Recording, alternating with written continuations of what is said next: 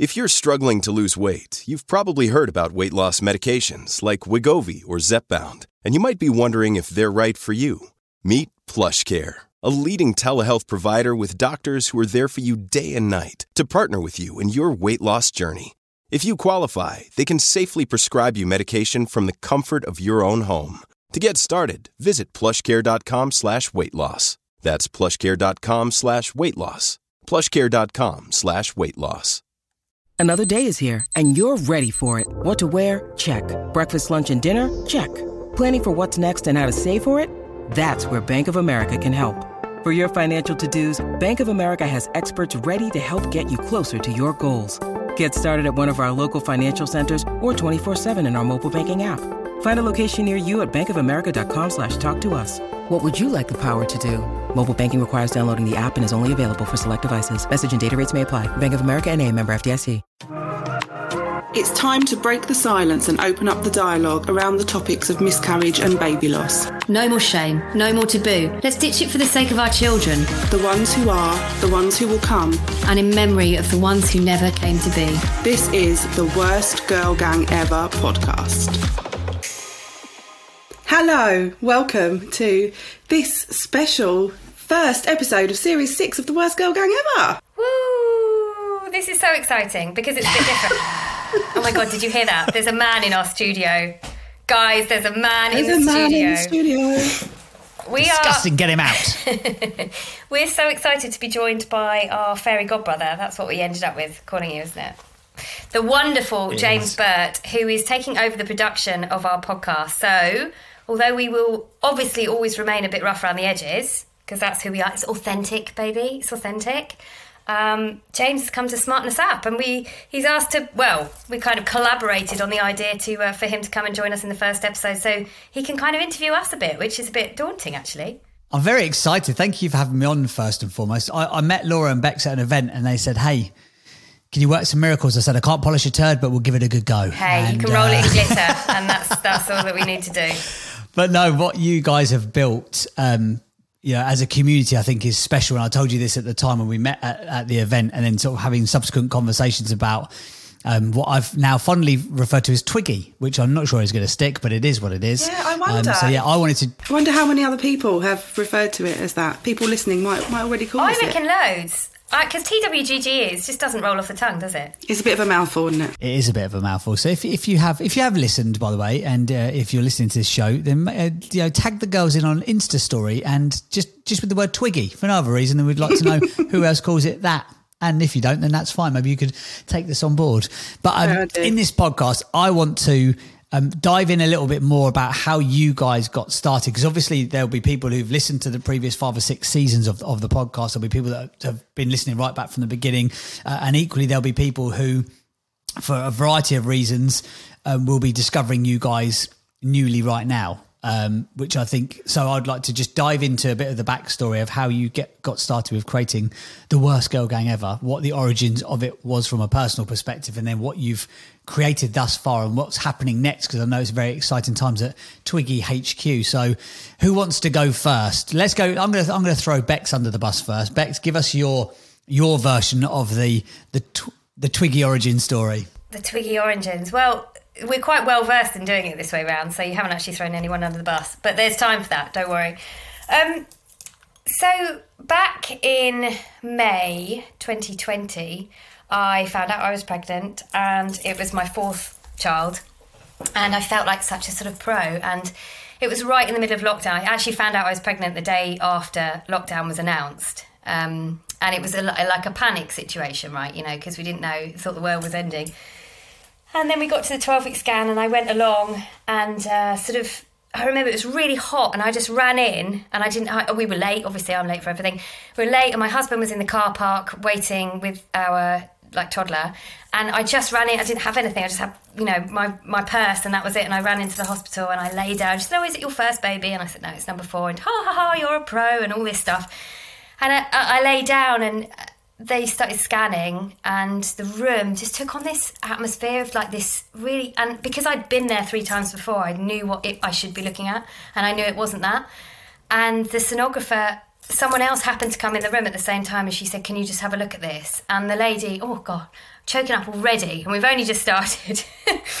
and the other lady came in and looked and sort of nodded, and she just turned to me and she said, I'm so sorry, there's no heartbeat.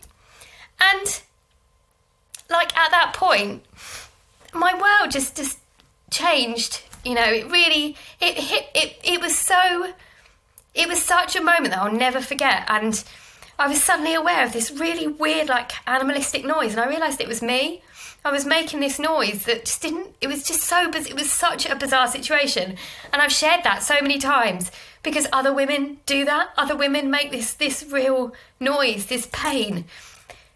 And I remember so vividly just getting up and, you know, putting my top down and wiping the jelly off my tummy and just being like, just amazed that I just did what they told me to do. They said, Can you follow me? Can you wait in this room? And my body was still doing all those things. I was still going through all those motions and just sitting down and waiting for the news and phoning my husband and trying to explain to him what had happened. And it was so deeply painful and deeply dramatic. And afterwards, I just felt broken. I felt completely broken. And I had these children at home, and people started saying, Oh, at least you've already got kids. At least you've already got children, you know, you, you love your children and, and, focus on them and stuff. And of course, I, I knew all that. And that made me feel guilty about feeling such grief for this loss. And I just thought, I started to really question whether my grief was proportionate to my loss.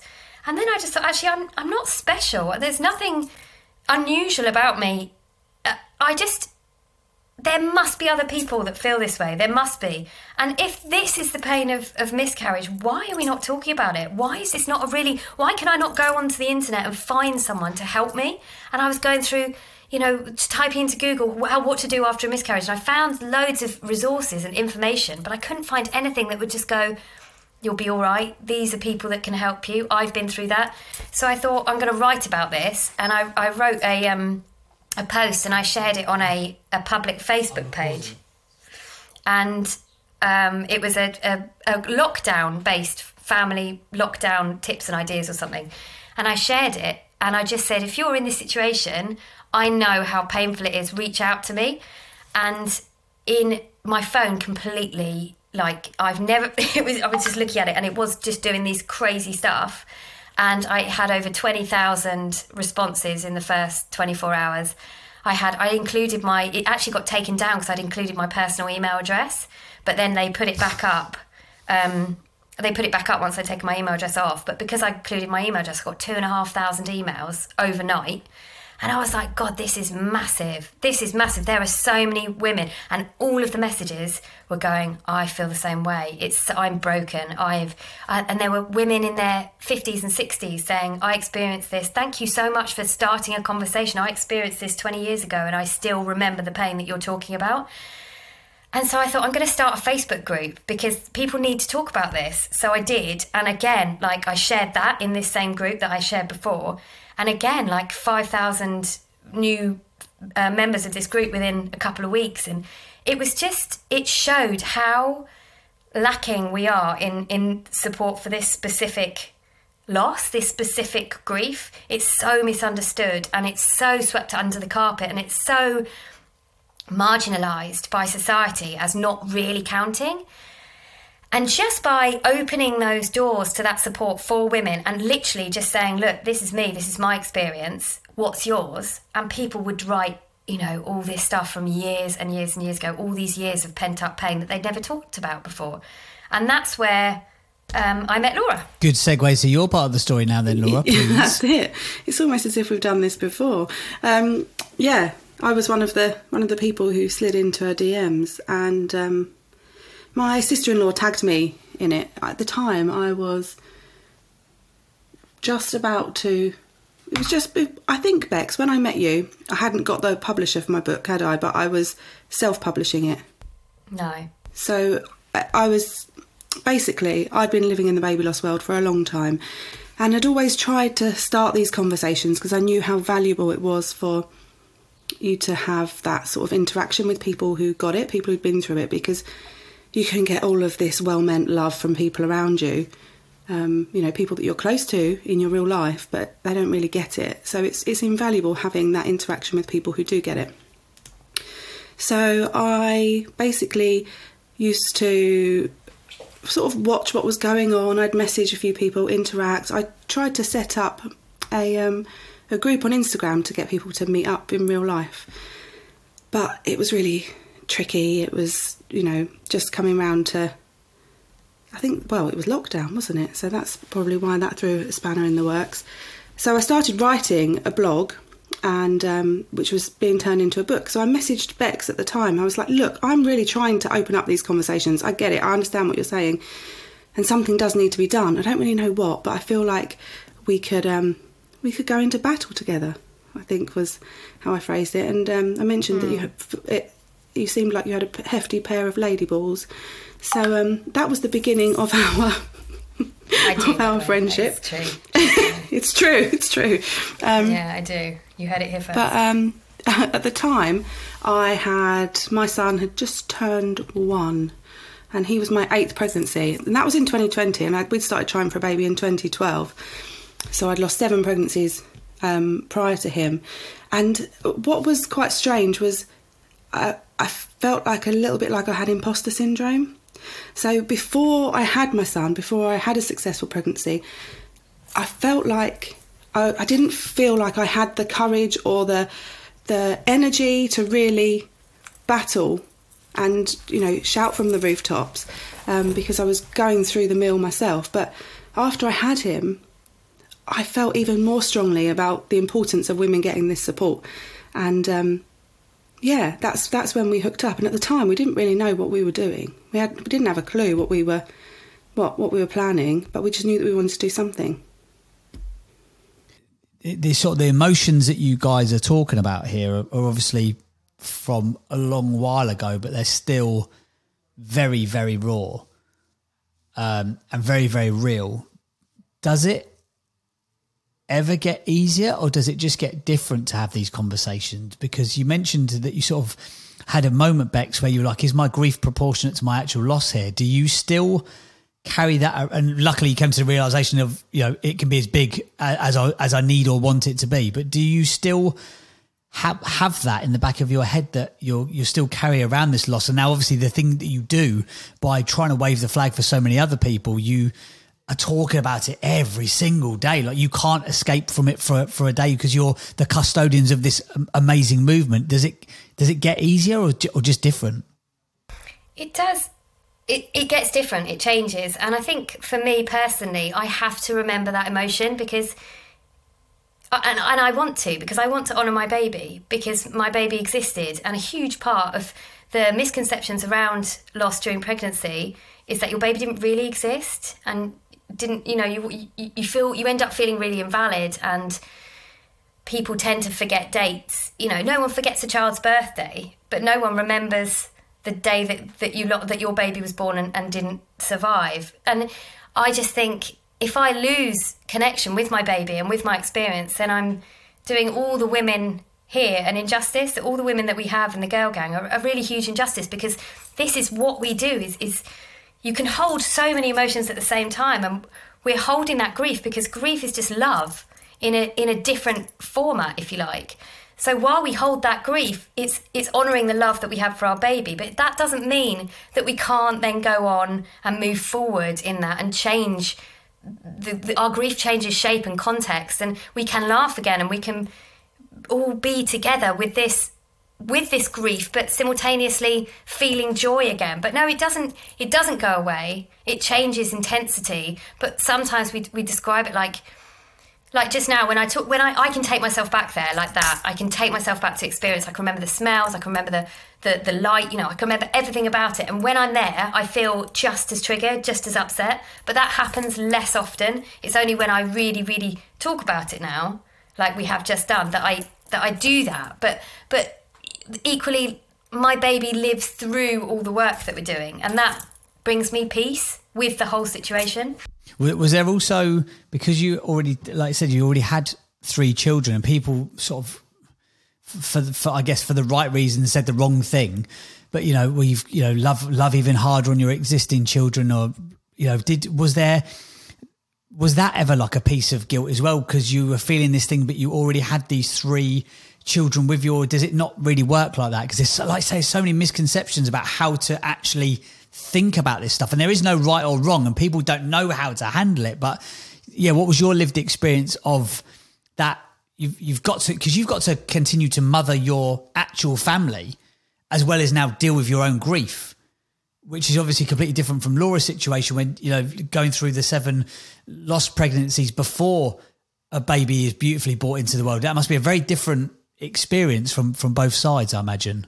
It is. It's really different, and I think it, there is no hierarchy in grief. So my grief was obviously incredibly different from Laura's, and within our community, within the baby loss community, you know, everyone needs to remember that every loss is different. So every woman has a different story, and it can't be compared to that of others. And we can all, we've all heard really invalidating things. Whether it's oh, at least it was early. You know, anything starting with at least is a real, is a really painful thing to hear because it's trying to force you to look on the bright side of a situation where there is no bright side. You have lost your baby, your baby that you that you dreamt of, that you you know, planned and that you had these dreams and aspirations for. You might have thought of names and dates and weights and all that stuff. You've dreamed this, and it's not just something that you've dreamed up in the last since you saw that pregnancy test. This is something that we've been brought up as women. So many of us have been brought up with this narr- narrative of motherhood that we start pushing dollies around when we're two, three years old. You know that this is a narrative that we've had. No, no childhood narrative for us women ends with "I'm sorry, there's no heartbeat." You know, it's just not in our story. It's not what we think is going to happen. So when we lose a baby, no matter the gestation, no matter how many children we have at home, no matter the circumstances, we're not just losing a baby, we're losing the confidence in a world that we absolutely thought we had nailed down. You know, we're losing our social standing because we don't really know who to hang out with anymore. And the, the, the most painful thing is we often lose friends because they don't know how to handle our pain and they come with their emotional toolbox they don't have the right tools in it, so they stick over a crappy old plaster that starts with the word at least. And, you know, someone's saying to me, at least you've already got kids. It wasn't helpful because that's not something I don't know. I know I've got my babies, and I, I, I, I of course, I held them tighter and I love them more fiercely, and I bloody, you know, anyone with kids knows that that feeling. But it didn't mean that I didn't really want this baby that I didn't have. And I think it's just it's such a, a, deeply painful experience to be invalidated in your suffering because it shuts you down and it makes you not want to talk to anyone about it at all. Right, I'm known for my passionate rants. There what, you what? go. That's one. no, and it was very passionate and, and, and, and rightly so. Uh, um, Laura, in, in your instance, what was it that I guess and again, I'm going to be really apologetic if I ask the wrong question in the, in the right. I'm, I'm, coming out as a dumbass guy who doesn't have an understanding of this stuff. So you have to uh, accept cool. the apology in advance. Um, I'm definitely not going to say at least in any way, shape, or form. But what kept you, you Laura, going to continue to try f- for these babies when you had had so many, you know, heartbreaking disappointments? You know, to to have seven experiences like what what kept you going, or, or how, how yeah. did you even sort of continue with with down that path of you know the desire, that deep held desire to become a mother? Yeah, honestly, I don't really know. At the time, I was just. Um, I felt like the only way I would recover from the last loss would be to get pregnant again. And I, therefore, you know, like Bex was saying about honouring the baby and grieving and um, and remembering. I, for me, I just sort of I've put all of that in one box, and it's it's still grief, but it's just one box with all of those experiences put in because it's just too much to to deal with. You know, each each individual one. But my um, my first loss, I fell pregnant the following cycle straight after. I was so intent on just trying again, getting pregnant again, and and I did. And everyone said, "Well, you're very fertile after a miscarriage," you know. So we were like, "Great, lots of sex, legs in the air." Well, hey, I'm pregnant again, but I lost that one, and um, and twice, three times. I since my son, I've had another five losses, and so three times in total, I've had back to back losses. Um, just in that desperation to thinking that the only way I can get over this is to get pregnant again. I now know that that's not the case. There's a lot of other things that you can do that can help you heal um, from these experiences. But at the time, I just couldn't couldn't see any of that. So I'd say the main way I coped, the, the reason I kept going was just pure desperation to be a mum. And um, the more losses I had, the less I grieved those individual losses, and the more I grieved for the loss of motherhood.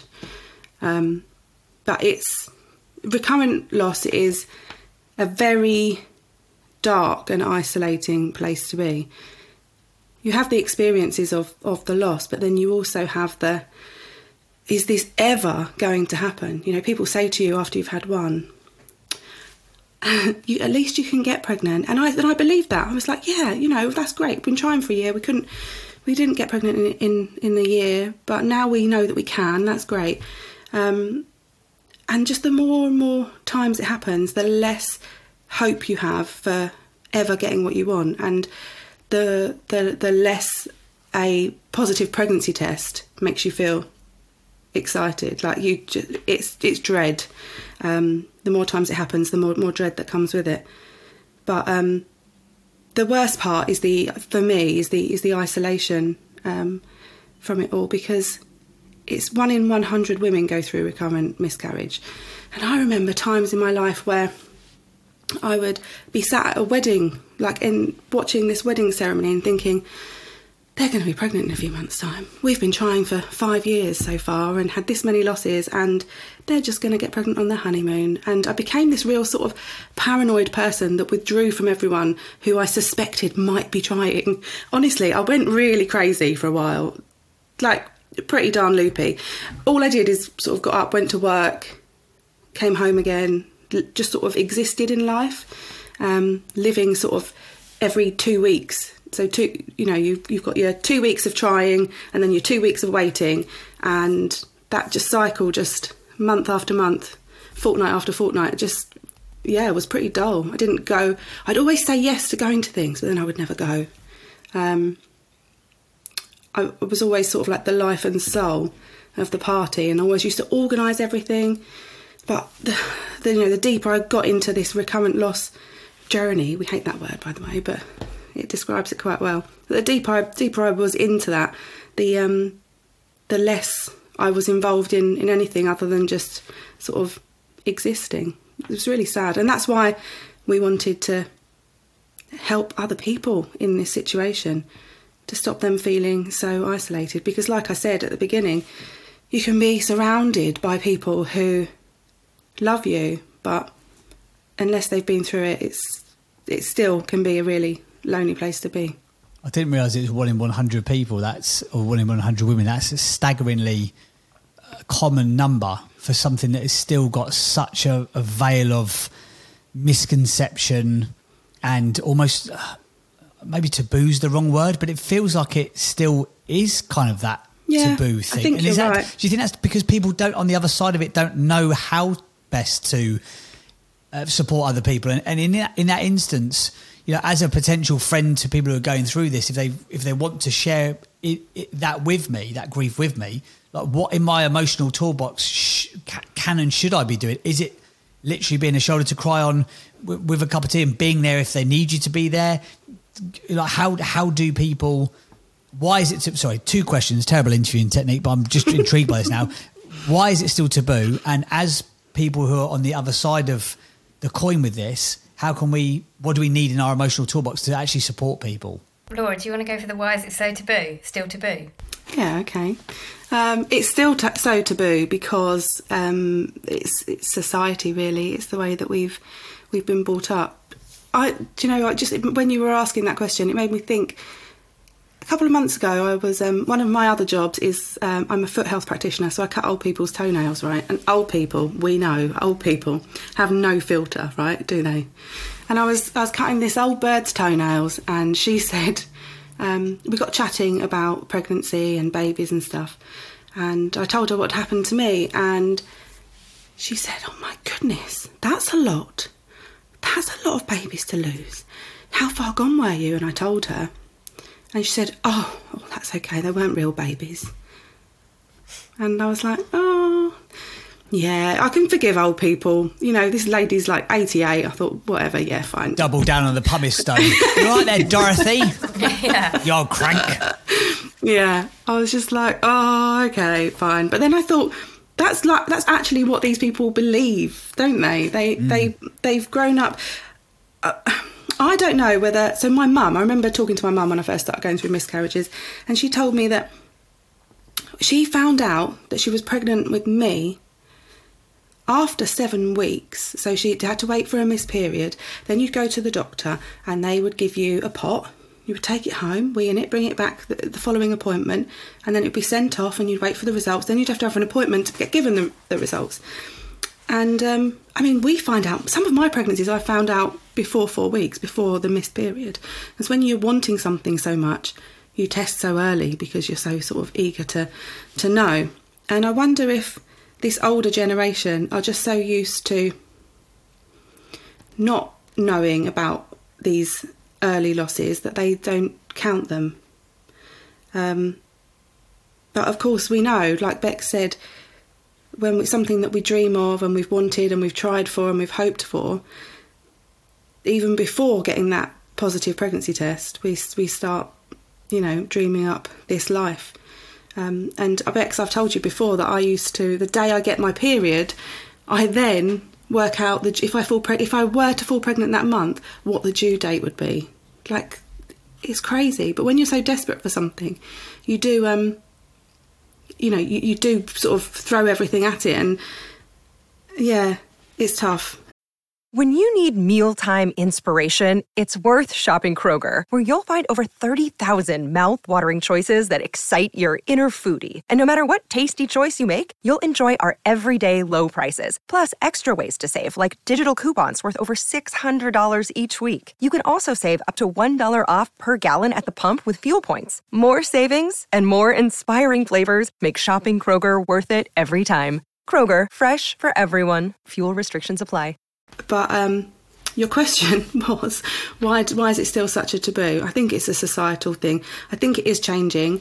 Um, thankfully, lots of celebrities and people are speaking out about it, which is really good. Um, I think that's going to help change the narrative. But um, also, in schools, we're taught that you get, you know, it's taught about your cycle, when you can fall pregnant, what happens when you when you fall pregnant, and that's about it really. I think you have like half a lesson on what IVF is, and um, well, that's certainly what it was like when we were at school. No one ever really teaches you what what could go wrong or how you could really struggle to fall pregnant in the first place. But we are told from teachers working in the business that um, that that's changing too. So they're all good things happening. And uh, the emotional toolbox, Bex, coming to you with that one then. Um, so first of all, it's one in a hundred women experience uh, recurrent pregnancy loss, but the figure for miscarriage is one in four. So one in four pregnancies end in loss. No. Quarter of all pregnancies end in loss. Oh yeah, sorry, did I, I didn't make that clear. So this isn't, you know, this isn't this isn't someone that you might know. You might, you know, it's not. It, what we're talking about isn't someone that you may or may not be among your friends or your family. This is these are people that you know. These are people that you work with, and if they're not the women that you work with, then they're the men that you work with partners. And this is it's something that affects so many people, so many more people than we think. And that's why part of what we're doing is going into the workplaces. That's part of what we're hoping to do in the future is going into the workplaces and supporting not just the women, but the men as well, because so many men don't know how to support their partner. Um, or part, I should say, partners. You know, so many partners don't know how to support the, the, the pregnant partner and feel so helpless. So with the emotional toolbox, what we aim to do is is teach, right? So we can't we can from an emotional perspective. Laura's going to start smiling because this is my favourite thing to say. from an emotional perspective, we can't understand loss unless we've been through it. We just can't. But from an educational point of view, we absolutely can teach how to support, what to say, what's helpful, what's less helpful. And if we have that in our power, if that's in our gift, then we absolutely should be doing this in schools, in places of work, in within our friendship circles. We need to make sure that these women and men are held and because I we know from experience that it's the shittest, most fuck. Can I swear? It's, the, oh, it's our podcast, yeah. It's our It's your podcast, podcast. mate. Yeah, yeah, sorry. yeah, yeah. You can do what you um, like. I'm just a guest, um, an uninvited guest. It is. I mean, it's the most fucking brutal, painful thing to go through. Like, for example, this is very graphic now, but my husband was. I was so terrified of losing my baby on the toilet that my husband was going through with a slotted spoon and a, and a dish bowl, you know, a, a, a washing up bowl, trying to salvage things to take to the hospital. And then we had a, a bowl with cling film that we were taking to, you know, and like the traumatic effect on on him. Imagine being that in that situation. Like as women, we get such little support about what's going to happen to our bodies. I was so embarrassed that I didn't know. She said, I remember the midwife saying to me, "If you feel the need to push, push," and I was like. Oh my God, what do you mean push? Like, how big is this baby? You know, terrified because I didn't know and I felt so ignorant. And Rob, my husband, did all this and he was he was so much more aware of what was going on because he could see everything. He could see that I was covered in blood. He was scared that I would die. And he just got ushered out, you know, and, and he wasn't even allowed into the hospital. As soon as we got to the hospital, when I really started miscarrying, he had to wait outside because of COVID and stuff. And I just think there's so much trauma that goes on. What is it, Laura? It's one in 30 women who. Is it, it's like 30% of women who experience miscarriage go on to suffer from PTSD. It's such a traumatic experience to go through. It's absolutely brutal. And then on top of that trauma, some well-meaning but but unhelpful person says, "Oh, at least you know you can get pregnant." And you know, you've just been to hell and back. It's just not helpful. So in this emotional toolbox, going back to your question, it, we teach people how to navigate the the the the support that you can offer. So instead, like the biggest the biggest tool in your emotional toolbox is a big old fuck off pair of ears, right? So you just go and you don't you don't say anything. You just say, "I am so sorry that this has happened to you. I am so sorry this is your experience." Because like even listening to it now, "I'm so sorry. I'm here. I love you," is so much better than oh, at least you know you can get pregnant. At least it was early. You know, you can hear that, can't you? When you put the two next to each other, you can hear what a difference in support and love and kindness that that is. Because this is grief, and you don't. We don't. This is the. It seems to us that this is one of the only forms of grief that we that people seem to want to brush under the carpet and minimise. If someone's dad dies, or someone's mum dies, or someone you know has a terrible car accident, and and you know, is in hospital having operations and stuff, you don't go, oh, at least this or at least that or at least, you know, anything. You just don't do that. So we need to stop minimizing grief and instead we need to give a platform to women and men who are going through this experience to share what they're going through. Because we have learned through doing this for like two and a half years we have learned how incredibly empowering and helpful it is for the moving forward for, for people to move forward when they have that space and that platform to grieve properly talking about you know the fact you guys have been doing it for two and a half years and you've helped you know probably tens of thousands of people. The community is massive now. So obviously you guys were going through your own lived experience. You put the post onto facebook. It kind of blew up. You're like well this needs to be its own little group or a community or something. And then that blows up. Like, like take us quickly through the like where you're at now? Because I know you've got you know there's been books there's this huge podcast there's a massive community online. I mean like thousands and thousands and thousands of people and vicariously tens of thousands of people have been supported through this this process with what you guys have sort of accidentally stumbled on creating to kind of almost scratch your own itch to start with and support yourselves and each other first and foremost. Yeah well it started with the podcast and um at the time, we didn't really know even what a podcast was. Um, we thought that it would only be our mums and mates that listened to it. And um, Bex, do you remember getting getting that notification from that the platform saying you've had 100 downloads? And we were like, yeah, this is awesome. um, yeah, and now we're five series in over. Well, this is series six. There's over 110 episodes or something like that, um, and it's won awards, which is we just we're so proud of not because we've created a podcast that's won awards but because we've created a podcast about miscarriage and baby loss and that has won awards. You know it's all about smashing the taboo and if we can get a baby loss podcast to win an award then um, we know we're headed in the right direction. But yeah we've got our our facebook communities our facebook support groups and the instagram page. And then we realized that there was we needed to offer people more. Um, all of the all of the things that we were doing were helping, but people needed more intense, more personal support. So that's when we started running the online courses. Oh yeah.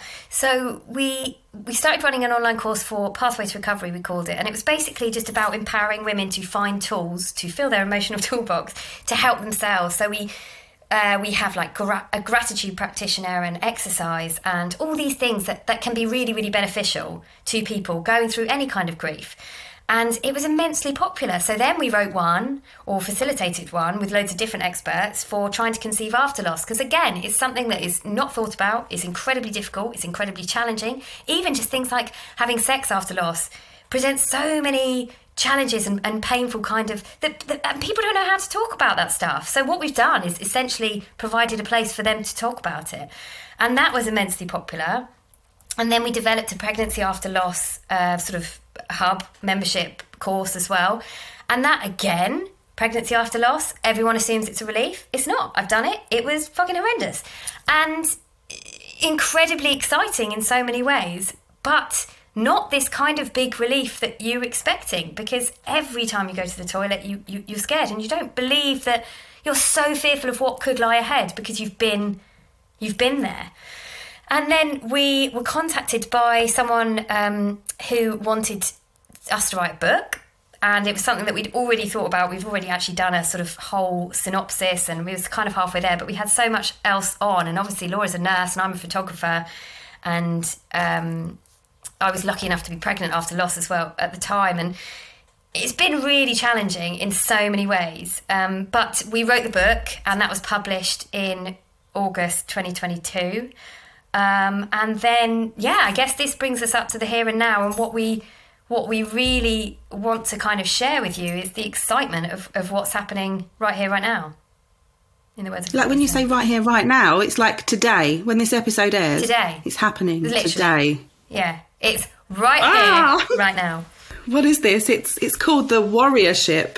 Oh, I like that. Yeah, right? yeah, you do, you do. Yeah, it's good and it's basically that the issue that we had is is because of the nature of the courses and the people that we had to get content from and the hours that we had to put in, we had to charge a certain price for women to come on one of our courses. We just had to, and but we've always felt not great about it because we want this to be as accessible. This is when I'm going to start crying again. but we wanted it to be as accessible for as many women as possible. So we've taken all yeah. of the content from all of our courses and we've put it in one affordable monthly membership. And to say that we are excited about the potential for this membership is like the biggest understatement because not only do we have all the content from all the courses, but we have so much more. We've got creative events where people can come and try different creative therapies like gardening, breathing, um, uh, pop pop making. We've got drag bingo. I know that's not necessarily creative, but it's my thing I'm most looking forward to.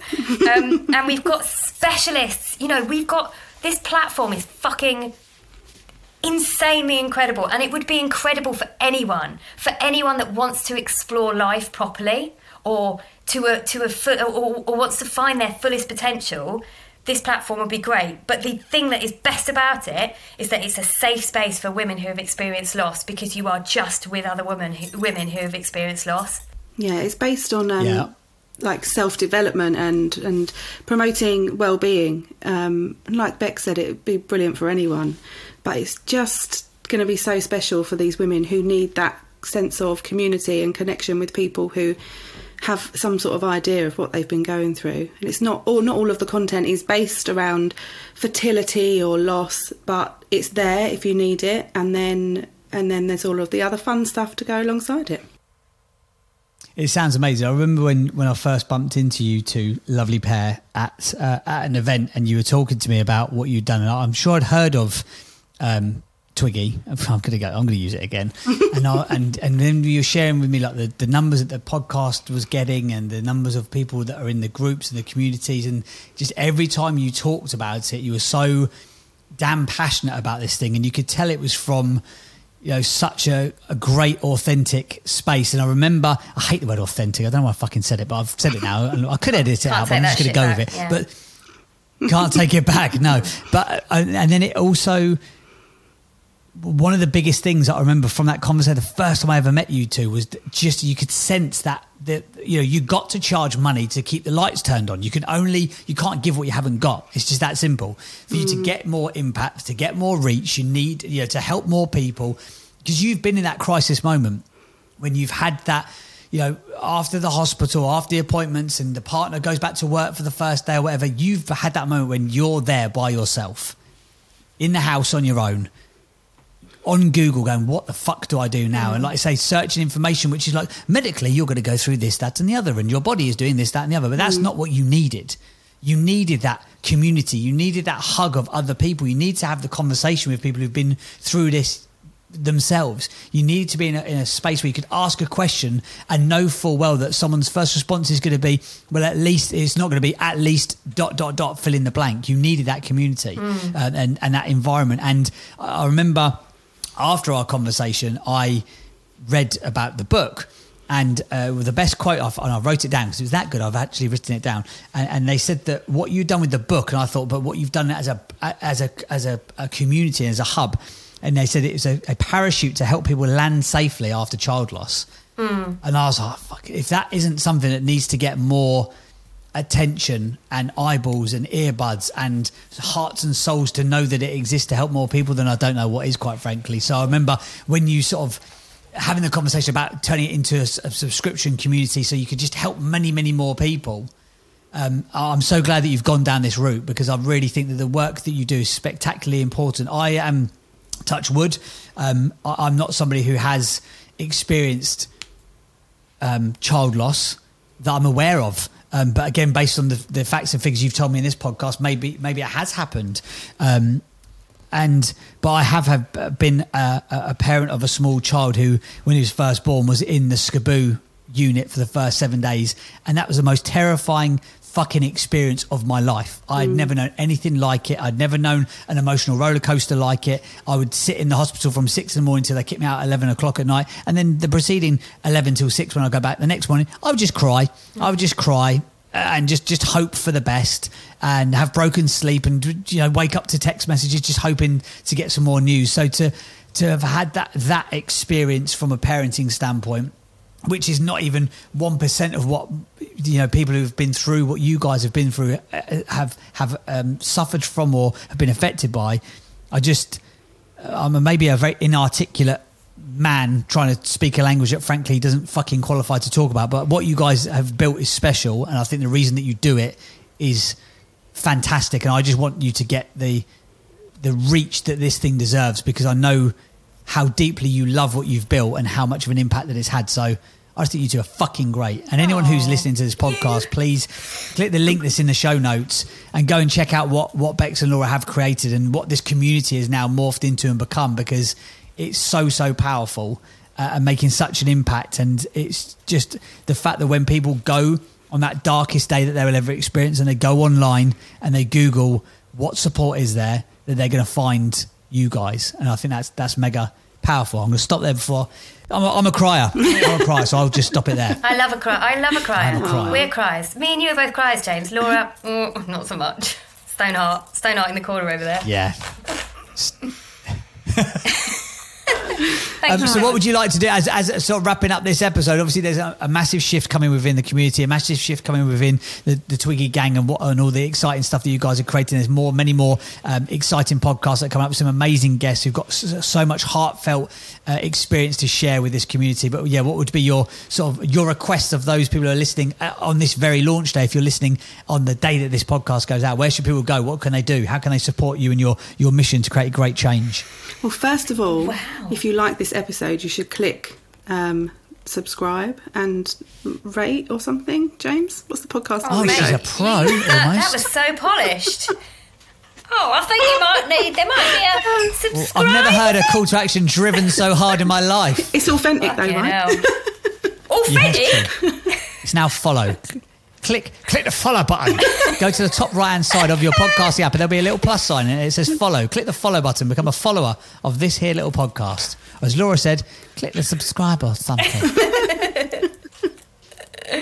or visit our Yeah. website. Do that. Come and have a look at what our mm-hmm. membership is all about. Because I tell you what, if you have lost a baby, we're not just here for you to help you with all of the shit that you're going to go through. We're here to help you understand how it feels when you see a pregnant woman in Tesco's and you want to fucking lie on the floor and cry. And we are here for you when you see, when you get back. Sorry. when you get back from the hospital and you've just had that worst fucking news and you see your pregnancy vitamins and you want to chuck them across the floor and you don't understand why you're so angry and you you don't want to feel like this you don't want to be jealous you don't because it just it all jumps in on top of your grief and makes you feel like such a fucking shit person. And we just want you to know that you are not you are not that person. You are a devastated mother who is doing the best they can with what they have. And we are a hundred fucking percent behind you all the way for all of it. Just look us up come and join us. We are here with broken hearts and open arms, we've got you and you've got this. Well, I think that's a a good place to end because again, you're going to set me off again. I I cannot do this again with you two. By the way, this is going to be a, definitely a one time only thing. Yeah, what happens if people the link in the demand show you to notes. come back though? We might get people I don't think in. that's going to happen. I think that's a. I think there's a, there's a very very real chance that that request does not ever come to to light. So I think we're I think we're good. Um, but again, as from I guess your fairy godbrother, I've inadvertently become, and I- it's a position that I'm I'm grateful to to have, frankly. And again, I just hope that people support the movement, support what you're doing. Go and check out the link that's in the show notes now.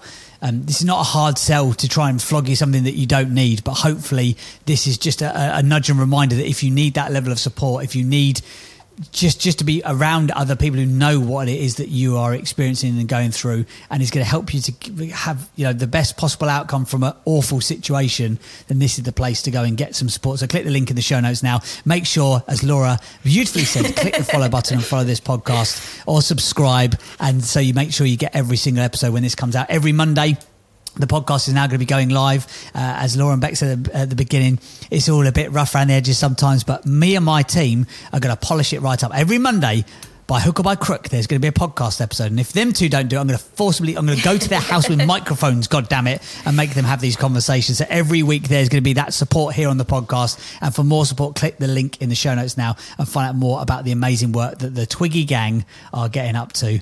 Um, any final words from you two, or should we just should we just go before Laura starts looking at us both like why we're both crying? Bex gets on her emotional soapbox, and I try and hold back tears because I'm a geezer, and that's what we do.